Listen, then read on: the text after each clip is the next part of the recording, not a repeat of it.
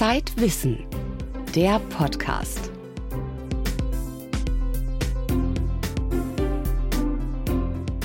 Herzlich willkommen beim Zeitwissen Podcast, heute mit folgenden Themen. Wenn Tiere alt werden, ja, was ist dann eigentlich? Das Fell geht aus, Zähne brechen ab, alte Tiere können auch an Arthritis, Diabetes und sogar Krebs erkranken.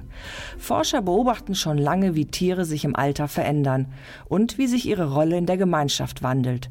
Manche werden verstoßen, andere erlangen den Status der weisen Alten. Die ältesten Tiere aber leben im Zoo. Wir haben im Hamburger Tierpark Hagenbeck einen 104-Jährigen und seinen Pfleger besucht. Weitere Themen. Hören wir das nicht alle immer mal wieder? Mach was aus dir, sei der du bist. Aber wie nur? Soll ich mich anpassen oder individuell durchs Leben gehen? Um solche Fragen dreht sich die Titelgeschichte unserer aktuellen Ausgabe von Zeitwissen. Der Autor des Textes, Christian Schüle, verrät uns im Gespräch, wie wir aus diesem Dilemma der Persönlichkeitsfindung herauskommen. Hätten Sie Lust zum Mars zu fliegen? Können Sie. Max Rauner berichtet über die Mission Mars One und bleibt dabei ziemlich geerdet. Am Mikrofon begrüßt sie Hella Kemper.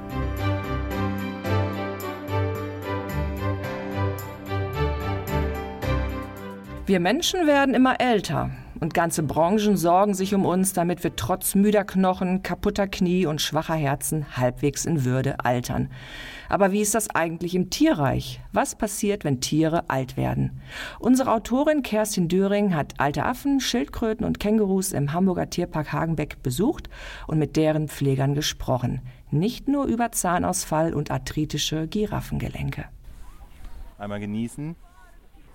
104 Jahre alt. Das älteste Tier in Hamburgs Tierpark Hagenbeck kann sich vor Falten kaum retten.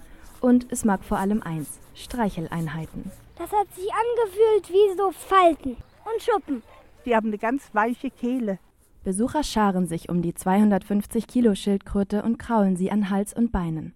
Zwar lebt Leopold am Saurierteich zwischen Urtierskulpturen, uralt ist er aber längst nicht, sagt Pfleger Klaus Klausen. Da kann er nochmal 104 Jahre oben drauflegen, wenn das weiterhin so gut läuft. Er ist fit und man merkt so im Frühling, wenn sie das erste Mal rauskommen, hat er Frühlingsgefühle, dann fängt er gleich hier an, mit den Frauen rumzumachen. Über 100 und das scheinbar ohne Beschwerden, bis auf ein wenig weißen Pilzbefall am Panzer.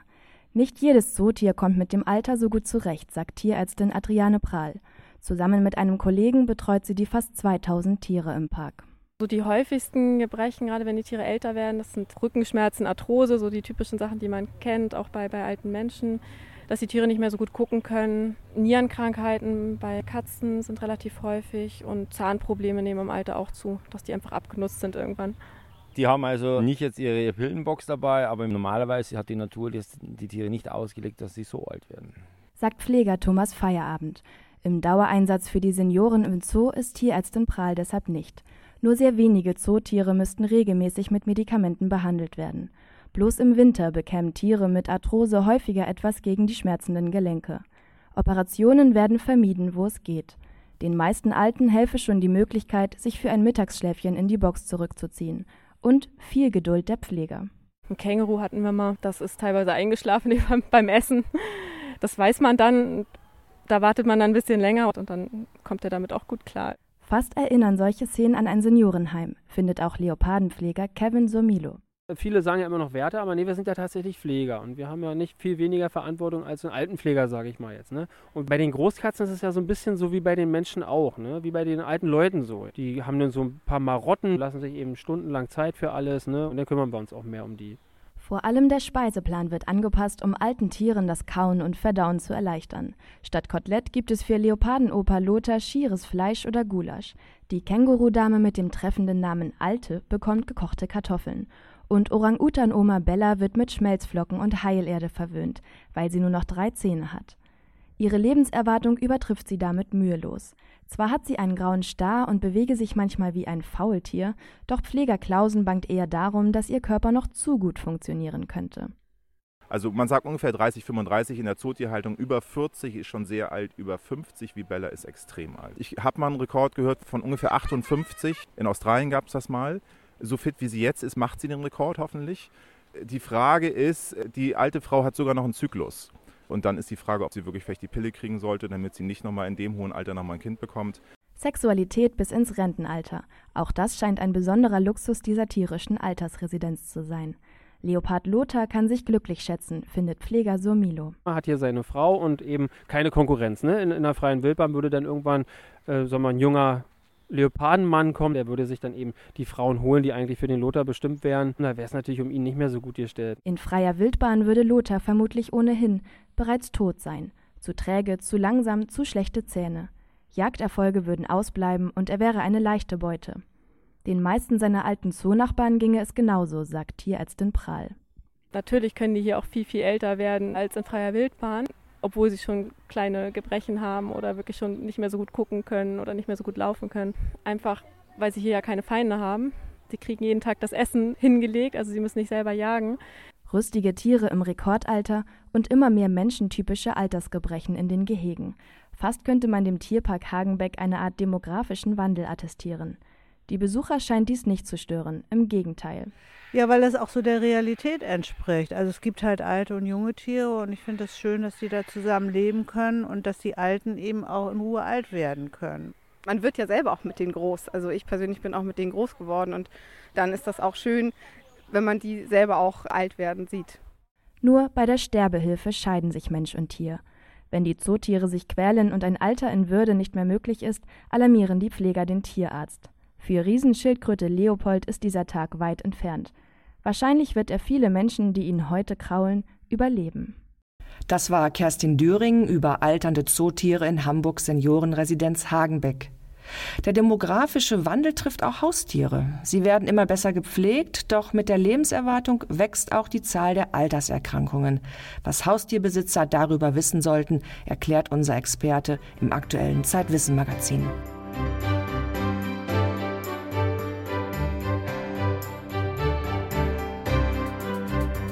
Als die private Stiftung Mars One im vergangenen Jahr nach Freiwilligen für einen Flug zum Mars suchte, meldeten sich über 200.000 Bewerber, obwohl sie wussten, dass es keine Rückkehr geben wird. Fünf Milliarden Euro soll es kosten, die ersten sechs Astronauten auf den Mars zu befördern. Finanziert wird die Mission durch den Verkauf von Fernsehrechten. Anfang Juni gab Mars One eine Kooperation mit Endemol bekannt, den Erfindern von Big Brother. Ein Fernsehteam wird einige der potenziellen Astronauten bei den Vorbereitungen filmisch begleiten.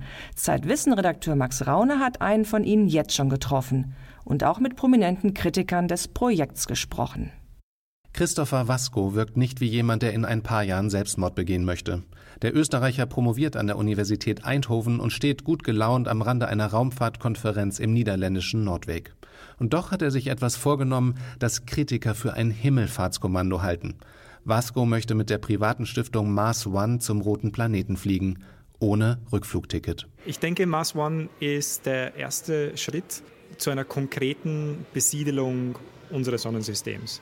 Um, One-Way-Ticket ist jetzt nicht unbedingt das, was ich äh, mir darunter vorgestellt habe. Also jemanden hinzuschicken, ohne die Möglichkeit zurückzukommen, ist äh, vielleicht grausam und man kann sich ethisch äh, überlegen, ob das gut ist. Aber rein technisch ist das näher an der Realität, als jemanden hinzuschicken und wieder zurückzubringen. Die Technologie fehlt uns noch. Christopher Vasco ist einer von 700 Kandidaten in der engeren Auswahl. Im Jahr 2024 soll es losgehen. Sechs Astronauten sollen nach einer 200-tägigen Reise die Basisstation aufbauen, 18 weitere Siedler sollen folgen. So jedenfalls stellt sich das der niederländische Raumfahrtexperte Arno Wilders vor. Er ist einer der beiden Gründer von Mars One. In unserer Mission lassen wir erstens ein paar Raumfähren ohne Menschen landen. Auf diese Weise testen wir den Eintritt in die Marsatmosphäre und die Landung, wie wir sie auch für die bemannte Raumfähre vorhaben. Zweitens brauchen wir eine Raumfähre, die Menschen von der Erde zum Mars bringt. Und wir brauchen ein Habitat an einem geeigneten Ort auf der Marsoberfläche. Außerdem brauchen wir einen Rover, der die Wohnmodule vom Landeplatz an den ausgewählten Ort transportieren kann. Alle diese Elemente zusammen machen unsere Mars-Mission aus. Es gibt sie noch nicht, aber man kann sie mit heute existierender Technologie entwickeln.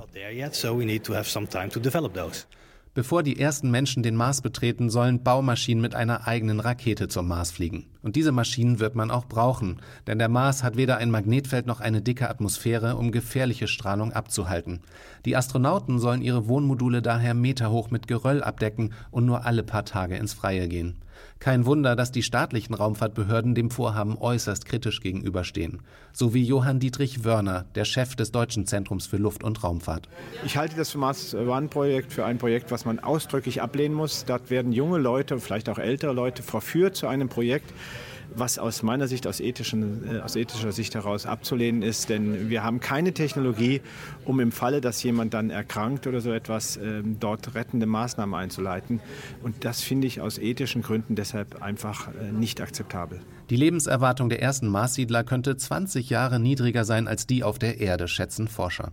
Andererseits spielt das wirklich eine Rolle, wenn man der erste Mensch auf dem Mars sein könnte? Und können die Teilnehmer nicht frei entscheiden, ob sie mitfliegen wollen oder nicht?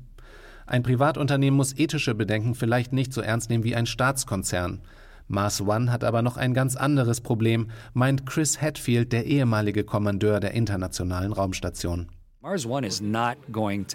Mars One wird niemals abheben. Es gibt keine Raumschiffe dafür. Es gibt keine Raumanzüge. Es gibt keine Landefähre und auch keine Behausungen. Das Ganze ist eher ein Gedankenexperiment.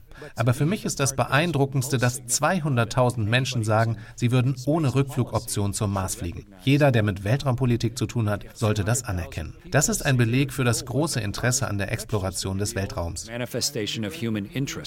Doch die staatlichen Raumfahrtbehörden stecken in einem Dilemma. Einerseits lehnen sie die hemdsärmlich geplante Mars One-Mission ab, andererseits fehlt ihnen das Geld für eine eigene Mission und eine Vision für die Zukunft der bemannten Raumfahrt. Wie geht es weiter, wenn die internationale Raumstation in ein paar Jahren eingemottet wird?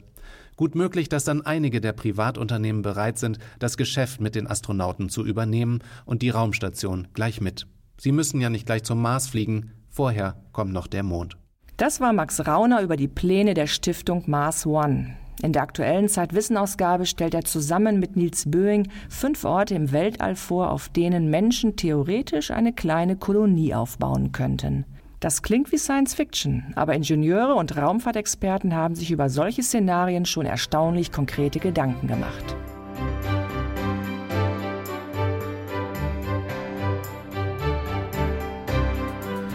Wie soll ich sein? Soll ich mich anderen anpassen oder doch besser als Individualist durchs Leben gehen? Um solche Fragen dreht sich unsere Titelgeschichte Wie bin ich wirklich? Unser Autor, Christian Schüle, hat dafür mit vielen Experten gesprochen, mit Psychologen, Sozialforschern, Kognitionswissenschaftlern, mit Philosophen und Therapeuten. Christian, wenn ich mir heute Stellenausschreibungen ansehe, wird da oft ein seltsamer Typ Mensch gesucht. Auf der einen Seite soll er flexibel und äh, anpassungsfähig sein, auf der anderen Seite aber auch kreativ und unabhängig. Ein Typ mit Ecken und Kanten, könnte man sagen. Ist es nicht ein Widerspruch? Doch, es ist ein Widerspruch, aber darum geht es ja genau. Eigentlich sollen wir so sein, dass wir die Widersprüche in einer Persönlichkeit vereinen, ähm, um möglichst leistungsfähig zu sein. Also auf der einen Seite sollen wir flexibel sein und enthusiasmiert, auf der anderen Seite aber auch zurückhalten und uns anpassen. Das kann man oft gar nicht äh, erfüllen, was da an, ein, äh, an Anforderungen gestellt werden, Maximalanforderungen.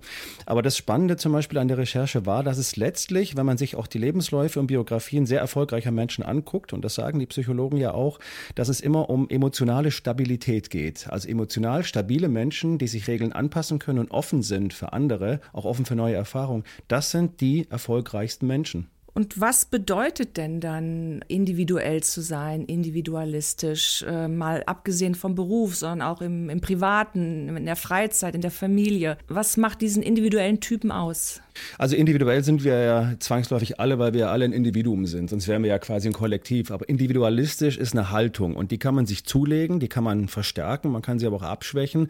Und da beginnen ja genau die Probleme auch in unserer Lebenswelt. Wir sind alle sehr frei, vielleicht so frei, wie wir nie zuvor waren in der, in der Geschichte. Aber diese Freiheit ist zugleich auch ein Zwang, weil wir dürfen nicht nur äh, frei sein und individualistisch, sondern wir sollen es sogar und müssen es sogar. Und aus diesem Zwang heraus, individualistisch sein zu müssen, entsteht wiederum eine Konformität, weil jeder ist irgendwie individualistisch und muss es sein, dass man ähm, die Nischen, die man früher zur Verfügung hatte, um sich sozusagen anders zu definieren, um anders zu sein, dass man die gar nicht mehr findet. Und das ist eine große, ähm, ein großes Problem für viele, weil sie dann äh, auch anfangen, so in den Exzess zu gehen. Also dann färbt man sich die Haare, dann lackiert man sich die Fingernägel in aufregenden Farben. Und dann beginnen eigentlich ganz praktisch die Probleme, zum Beispiel mit dem Arbeitgeber, aber auch zu Hause in der Partnerschaft, wenn der Partner gar nicht begriffen hat, wie ich eigentlich wirklich bin. Deswegen, um auf meine Recherche zurückzukommen, ist eigentlich der, der wesentliche Punkt, der mir so, der mich so am meisten beeindruckt hat, ähm, die Erkenntnis der Forscher zu sagen, ähm, erkenn dich erstmal selber, äh, geh dir erstmal selber auf die Schliche, forsch mal eigentlich, wer du wirklich bist, weißt du eigentlich, wer du wirklich bist. Und genau das habe ich versucht aufzuschreiben. Aber wie schaffe ich das? Äh, hast du bei deiner Recherche ein Erfolgsrezept gefunden, wie ich aus diesem ja postmodernen Dilemma der Identitätssuche herauskomme. Es ist ja eine Art Zwickmühle. Es ist eine Zwickmühle und es gibt sicherlich nicht das Erfolgsrezept, das man für alles anwenden kann. Es gibt auch keine absolute oder eine Wahrheit, sondern äh, auch da ist, glaube ich, äh, jeder, jedermanns Weg äh, der eigene, der beste.